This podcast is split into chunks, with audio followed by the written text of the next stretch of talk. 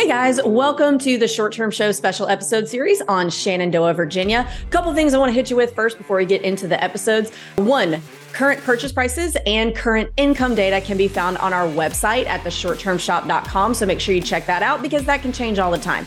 Also, if you guys want to hang out with us and just talk about short term rental stuff, you can do that with us and 60,000 of our closest short term rental investor friends at our Facebook group. Same title as my book, Short Term Rental, Long Term Wealth. Make sure to like and subscribe to this podcast and all of our podcasts if you can, because that really helps us out. Uh, you can subscribe to our YouTube channel, the Short Term Shop YouTube, and then also follow us on Instagram at the Short Term Shop. And if you're ready to buy a house with us in any of our 20 markets, you can email us at agents at the shorttermshop.com or really any of the avenues that I just gave you. Now let's get into it.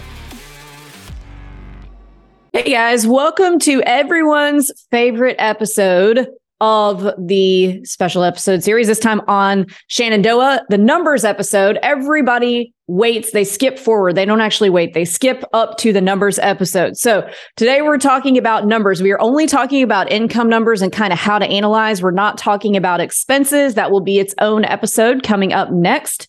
So this is only income numbers that we're talking about here.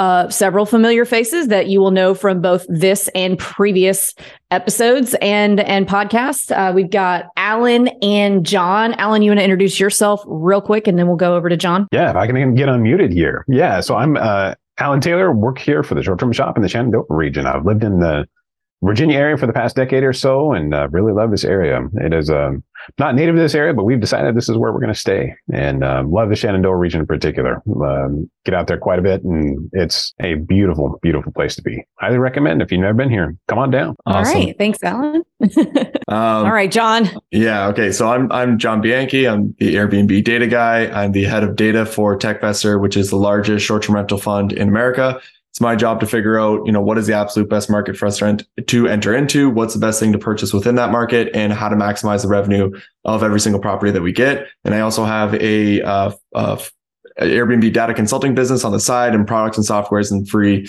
uh, courses on YouTube as well. So I live and breathe Airbnb data. Oh, Haven't been to Shenandoah, awesome. but I feel like I want to go now. yeah. Well, yeah. yeah come on. Yeah. All right. So at the beginning of these, if you guys have been listening to our other markets, you can skip right through this. But for those who are just now coming to us who found this because they want to buy in Shenandoah specifically, we're going to talk about some, the analysis of short-term rentals really quick and, and some best practices before we get into the actual numbers of this market. So um, when you're analyzing short-term rentals or when you're listening to podcasts about real estate investing, there's a lot of keywords and phrases that get thrown around. Uh, we're not going to go into all the ones that you don't really need too much, but the main one, the, the most usual way to analyze a short term rental, and I'm not saying that there aren't other ways that you can use. I don't want any comments on my YouTube telling me I'm wrong. I'm acknowledging that there's other ways, but cash on cash return is typically the best way that we have at the moment to kind of analyze short term rentals. So, um, Alan, what do you want to give us a, a definition of cash on cash return? Or I can if you want, since I've done this about 10 times already. Up to you. Yeah, sure. I'll jump in and then uh, you can correct me. How about that? So, cash on cash return is like essentially great. the return you get on uh, the money you put into the deal. So, you know, you can measure that by the down payment or the cash investment you have in the deal. And then the annualized return you see as a result of that. Sweet. So, explaining to myself, I have to have it explained to me like this, or to anyone else who needs it explained to them like this, like a five year old. Um, it's basically the money that you put in, the cash you put in at the beginning of the deal, whether that's you know your down payment, your your closing costs, all that stuff, versus the amount of cash you have in your bank account at the end of the year after all expenses, including your mortgage. So that's very important because there are other analysis tools and formulas uh, like net operating income that are used a lot in commercial real estate. And sometimes people don't realize when you're new that net operating income does not include your debt service. So if you don't realize that, then things can look really, really great because it's the it's your net income before your mortgage which is your biggest expense so uh, just keep that in mind cash on cash return includes your mortgage um, it's usually the easiest way I've found uh, because it doesn't de- it doesn't determine any type of value of the property. Like when you're using cap rate, um, I don't want to get too off in the weeds on things that you don't really need to know. But cap rate, if you guys see that, Uh, it does have some value in just kind of knowing a few things about the property, but typically that's used for commercial properties because the cap rate determines what the value of the property is. So the income determines the cap rate, which determines the value of the property. When we're dealing with short term rentals, since those are residential still, technically that may change in the future if uh, banks decide to look at these as commercial assets. But as of now, they're still residential, which means they're valued based on the sold residential comps, just like a primary home would be. So it doesn't matter how much the property makes in the eyes of the appraiser, it's valued based on sold comps. Um, now, the income can indirectly affect the value in terms of what an investor might be willing to pay for it. But in terms of what the bank is looking at doesn't really have any effect. So we focus over here on on cash on cash return. Now one thing i will say about cash on cash return is that um, there have been different rules of thumb for what cash on cash return should be in the short term rental world over the past several years because this is still a relatively new asset class and things have changed a lot over the past five, six, seven years. So uh, it used to be the rule used to be it needed to be 30% and it needed to be 20%, depending on who you talk to. Um, I like to look for a property that I can get to a 20% cash on cash return, not one that's doing that already because that's not going to exist. You're looking for properties that you, where you can find the opportunity to either add amenities, add bedrooms, anything income producing to get that property up to a 20% cash on cash return. Now, cash on cash return is not the be all end all either. Uh, if you're buying a property that you have to put a bunch of work in up front, like if you've got to if you've got to make your down payment and then you're also doing a big rehab, your cash on cash return is going to look terrible in the year that you do that rehab. So like let's use our brains here and understand that you're not going to be doing that rehab every single year. So your cash on cash return is going to change year over year. Um, another thing is is cash flow. So uh, some investors prefer to look at what their cash flow is going to be, their monthly cash flow or their annual cash flow, more so than what the cash on cash return is going to be. Uh, you cannot necessarily have the best of both of those worlds because the more money you put down up front, the lower your cash on cash return will be, but the higher your cash flow will be. And the least, the less money you put down, the lower your cash flow will be, but the higher your cash on cash return. So you kind of can't have both of those. You're not going to put down 30% or 40% and have like this crazy amazing cash on cash return, but your cash flow will be great because you're putting down more and your payment will be lower. But um you're not going to see like a put you're not going to put down 50% and have like a 50% cash on cash return. It's just not how it works. I think I've confused you enough so, uh, you know, do your own homework on cash on cash return versus cash flow. Now we'll get into talking about the numbers of this market where Mr. John Bianchi comes in. So, John, do you want to give us just kind of like a high level and then we'll ask you some questions based off of that? Yeah, definitely appreciate that. Love the uh, analysis of cash on cash and cash flow, by the way. And you did say kind you can't you kind of can't have both. I would say you can't have both. You have to have one or the other. It's just kind of how it is, right? Right. So, anyways, just want to want to throw that out before I get into all the numbers. But um, yeah, I you know I I do my did my research on Shenandoah Valley like I usually do before hopping on these podcasts, and uh, I've I've never been there. So I don't have that local knowledge, which is, you know, where Alan is going to step in. And uh, we were talking actually before we got started. And I realized that majority of the locations that I analyzed for Shenandoah Valley was not all of the locations. And so um, it's a very large area, right? Like a two hour radius. And I, I analyzed the markets that were from uh, Elkton to Shenandoah to Stanley to Luray uh, all the way up to Front Royal. They're kind of like all in a line there, but there was a, there was a, a, a couple that I was still missing out on. So the numbers that I'm going to be talking about are um, a, a, portion of the valley, but not the entire valley. Just to kind of throw that out there, right? Now, uh, the first thing I want to kind of talk about is that this is a market that benefited greatly from COVID, right? It was is one of these areas where everyone was escaping the skitty, cities and going out to uh, the the Shenandoah Valley, just like they're going over to Blue Ridge, they're going to Gatlinburg, all these different places, right? And that definitely helped uh, create some really killer listings and great properties. You know, turned into turned it into even more of an Airbnb location than it was. Um, but from what I'm seeing, it's it's the market is more consistent nowadays and more level and more of like a the true type of uh, travel destination that it always has been, right? So that's what what, what I'm seeing in the numbers and what I'm liking to see in the numbers is the fact that the uh, it's it's sort of leveled out. It's like it's where it should be or where it will be moving forward. It's not this uh, um, what is that called where it's something is only popular for like a year or two. You know what I mean? Like or overly popular, a hype or uh, anyways. Not sure if that's making sense what I'm trying to say, but um, anyways. So what I wanted to kind of what I always like to do as well is point out some interesting things that I found out about the market as I was analyzing it. And um, honestly, there's there's one thing that just stands out above everything, and it's the fact that the two bedrooms kill it. Like they crush it. The two bedrooms actually do way better than I was expecting. Um, and I was reviewing, you know, I always like to take all of the bedroom counts and kind of line them up side by side and see if there's like one bedroom, one size of home that tends to do better than the others. And the two bedrooms honestly really surprised me. Now, the three bedrooms do really well also, but the two bedrooms are not far off from how well the three bedrooms do. And then when it gets to like the fours, fives, and sixes, naturally they're doing um, better. But I would say personally that there's more consistent proof that a three bedroom and a two bedroom perform really well if you have a certain type of listing. And so for me, when I was reviewing this data, I was like, that's I got excited. And the reason I got excited is because naturally a two bedroom or a three bedroom is going to be significantly cheaper than a four, five, six, or seven, right? Um, and so it makes it for this like easier entry point uh, to be able to still have a property that would cash flow for you, right? And if you had the additional money to get a four bedroom or a five bedroom, you're going to have the competitive competitive advantage, right? But for those people that don't have the ability to buy those uh, sized homes, you have these threes and twos that can cash flow for you. So to me, I just thought this was like super intriguing.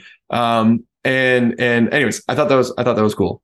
Now, I went out and tried to see if there were any properties um, on the market right now at this exact moment that matched up with the properties that I was looking at. And mind you, I'm always trying to find like the best of the best, the highest performing, all that, those kind of things, right? Uh, and, and, unfortunately, I, you know, the excitement kind of died down a little bit because um, I was reviewing the, you know, two bedrooms and the three bedrooms and seeing what they look like. And there, there's a, definitely a certain type of listing that performs obviously better than everything else. And I'll explain that in a, se- a second. But um, when I was looking at the properties that were for sale in this moment, um, I wasn't able to find anyone that I would be like pulled the trigger on without a doubt uh, off of what's on Zillow, right? But when you look at the properties that were that have sold within the past little while, um, they there are properties that do meet the 20% rule that do meet the style and requirements of what I would want to purchase, which tells me that yes, these properties are coming online and they're just being sold quick. So Alan, that's where you're kind of going to jump in, where it's like you you obviously are seeing these properties um, over and over again, and you know my assumption is that this is a market you have to know inside and out and be ready to take action right away. Would you agree with that? Yeah, I would definitely agree with that, and especially in some of these areas where you're going to see a lot of like clusters of short-term rentals. You're going to have to be on the ready, and when something comes up, you got to be ready to pull the trigger on it. And so, I would, yeah, I would definitely echo, echo your sentiments there. There are properties that are coming on the market and the good ones they go quickly. So you got to be ready to go. Yeah so you know all the more reason to do your research and really know the market inside and out before you're even going to purchase there right? Because it's, it's not like there's just properties that are sitting there ready to go. So you understand so once you know exactly what you're looking for you've got like a good buy box ready to go you're in contact with alan and then all of a sudden it pops up and you're you're purchasing it like that day right? Like that's the kind of the, the way that i would see this to win in this market right? Um now Oh, I had something else that I wanted to bring up too. Um, oh, the the uh, the the what the properties actually look like, right? So the ones that are doing over seventy five thousand dollars or so. That's kind of like where I, where I'm where I tend to look at. I look at the top performers. Now that does not mean that all of the properties um, that don't meet the requirements of what I'm going to say right now would not be profitable. That's not what I'm trying to say, right? I'm just saying that these are the qualities that I was seeing that was maximizing the ma- most amount of revenue. And they're probably going to sound stupid obvious, right? But the the cabins uh, in this area naturally do better, right? Cabins obviously do better. It's one of these areas where like if you have a cabin, it's it's what people are looking for, and so they want that. Now the uh, interesting thing that I found was that I, there was this one home that was actually a cabin but had drywall inside. So the outside looked like a cabin, but the inside didn't. And the reason this was interesting was because the homes right above it that were making more money were worse listings, but they had that like wood interior.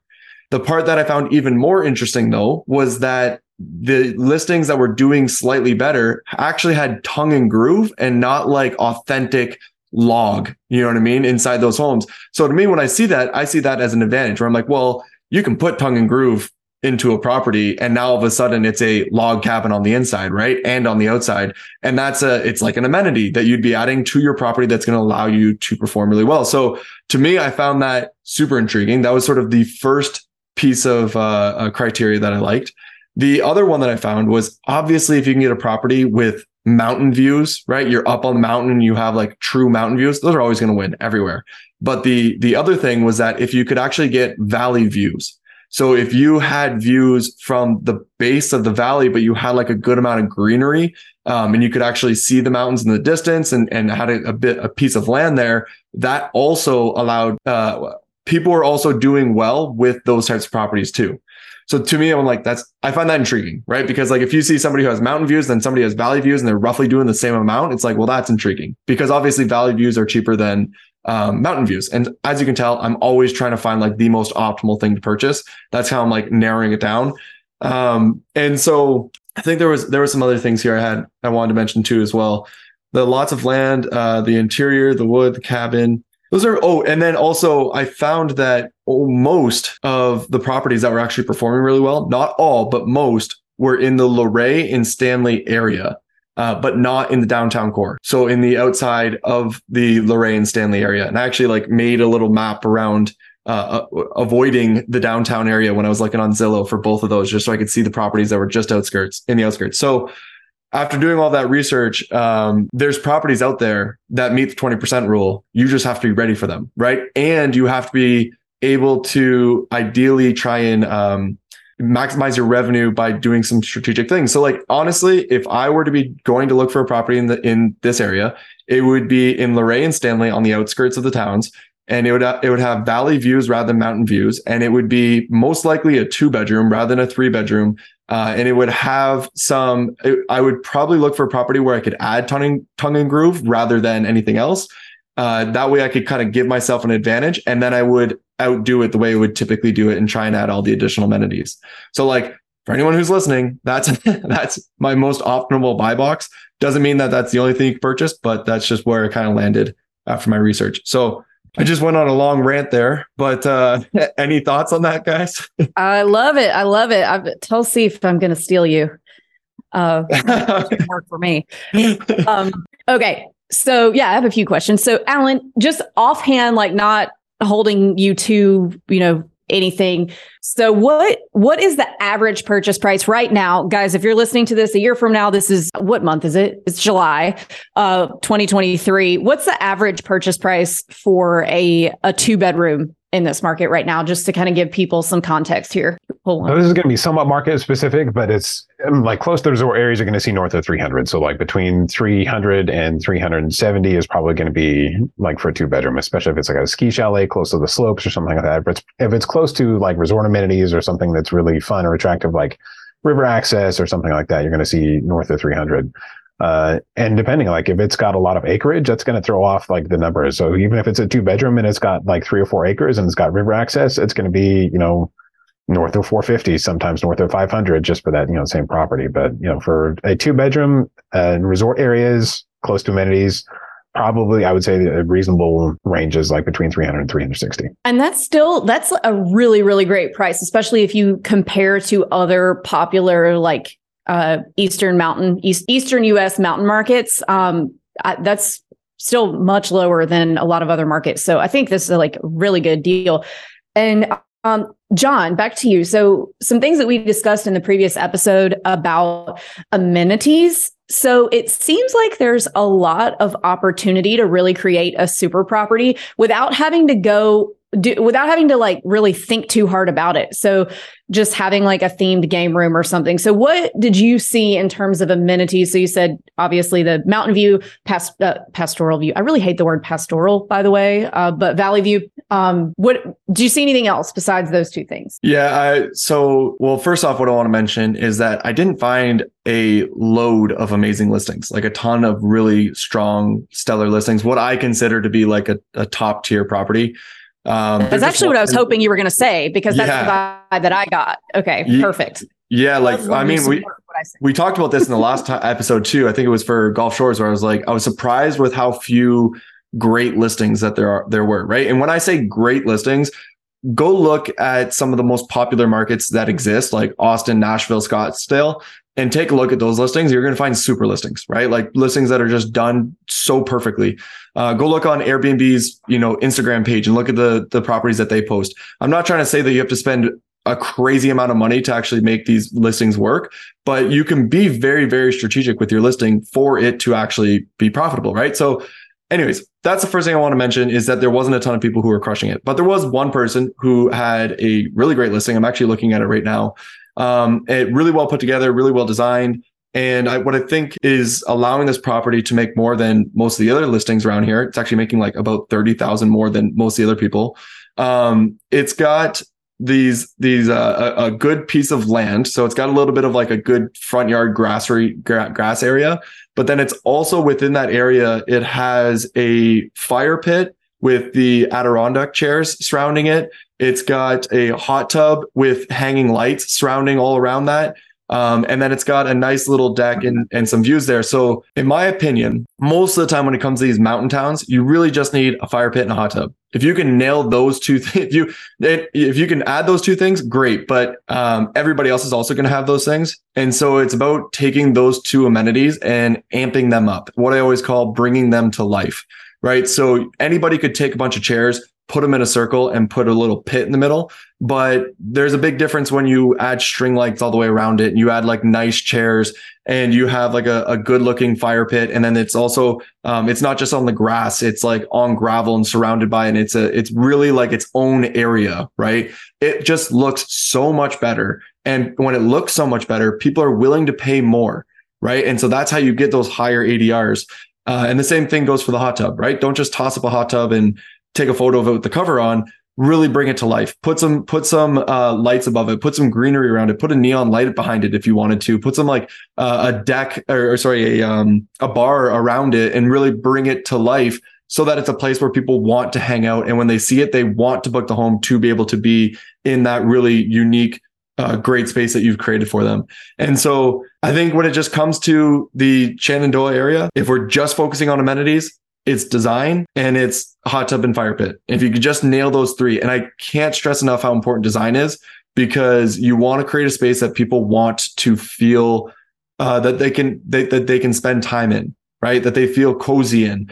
Um, because if Alan, if you can correct me if I'm wrong, but like it does get fairly cold in Shenandoah sometimes, correct? Yeah, the coldest months are going to be January, February, but it doesn't get like frigid cold. Like it never gets below like it rarely gets below five degrees Fahrenheit, and it's usually like even like during the coldest months, usually like 20s and 30s. Yeah, so that's you know I mean that that still it's still not necessarily weather where like you're you're sitting out on the deck, right? And so the reason I bring that up is because if people can't do that and they and you still want to get your home booked out, you've got to create a really cozy, comfortable space for them inside that's really makes them feel like they can spend time inside of the listing as well as standing outside. And so that's that's where I think design goes a really long way with these colder markets. That's something I've been noticing a lot. Uh, design goes a long way everywhere, but just wanted to kind of throw that out there. A few things I want to point out here. So this is the second market in a row that you've put a lot of emphasis on the strand hanging lights. So guys, that's like that's a really inexpensive way to make your property more attractive is to have uh, around whatever your outdoor area is the the strand lighting. So I mean, when he's saying design and uh, how to set yourself apart, it doesn't always have to be like, oh, I went and paid an interior designer two hundred thousand dollars to do my property. It's you know throwing up some strand lights and taking a picture uh, in the evening time, maybe a little bit, a little more in depth than that. But um, you see what I'm saying, and I kind of feel like, and correct me if I'm wrong here, because I don't own in this market but it seems like you also the just the playing field of where the design is in this market compared to like a Nashville or a Scottsdale. Uh, if you're coming in as a an experienced owner or host from one of those markets and you apply some of those not necessarily that expensive uh, design concepts here you might really be able to knock it out of the park. Am i making a good assumption here? Yeah you are. This one listing the, just the one listing that i'm looking at alone that i think is at the level of what all of these listings should be at is making quite a bit more than everybody else. Therefore they are direct proof that if you put together a stellar listing with good design and the right amenities you will make more than everybody else because people are willing to pay for it right? Like in this home, by the way, does not have drive, does not have uh, tongue and groove or wood on side or uh, uh, or views or valley views or literally any of the things that I said would you would need to do well.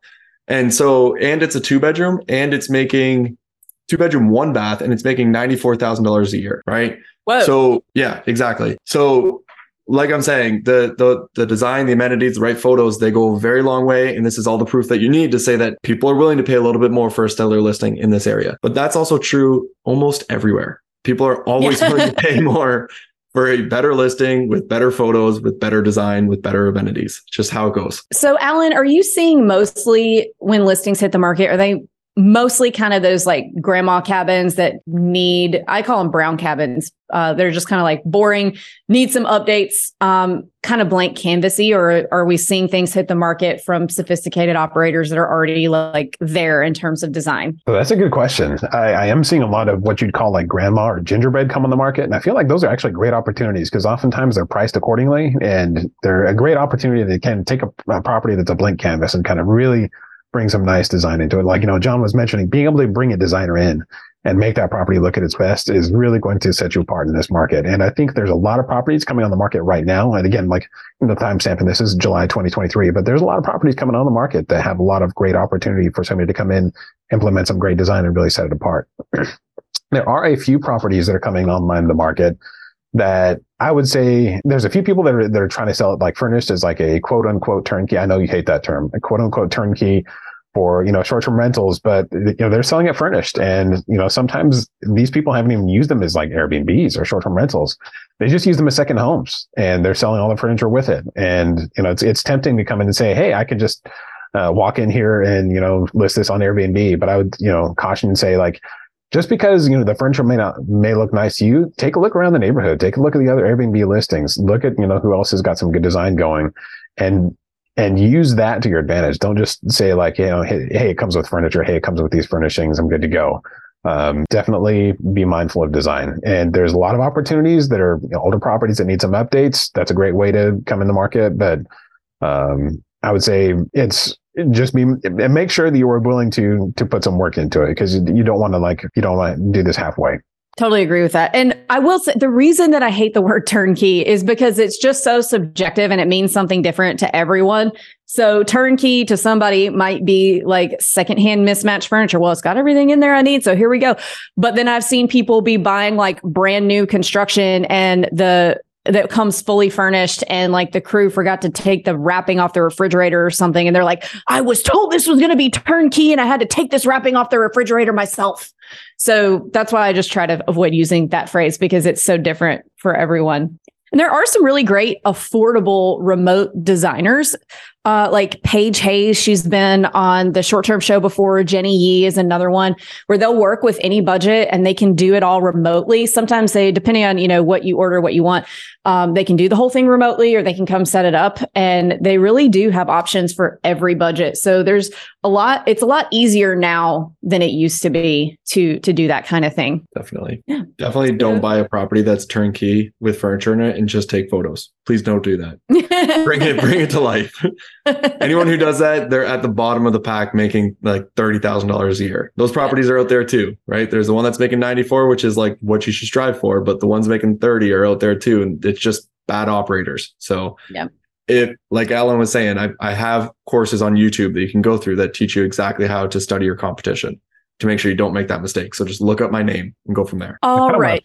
I wanted to footstep oh, something that Avery was you know saying. Like it's easy for you to like go and find somebody like the resource you need to help your property succeed it has never been easier than today in the internet age to assemble the short-term rental avengers and bring them to bear on your property. Like bringing, like making your property shine is not nowhere near as difficult. I think people overcomplicate it. They overthink it. But yeah, absolutely. There's lots of opportunities out there. Even in a low inventory market, there's stuff coming online that's worthwhile. You can really make shine and just hit it out of the park if you bring in the right resources. Yeah, totally agree with that. Is there anything that we haven't touched on that we need to regarding income numbers for this market that the listeners might benefit from as we're wrapping up? trying to think of like I've had a number of people ask me, you know, about properties that are in HOAs versus not HOAs.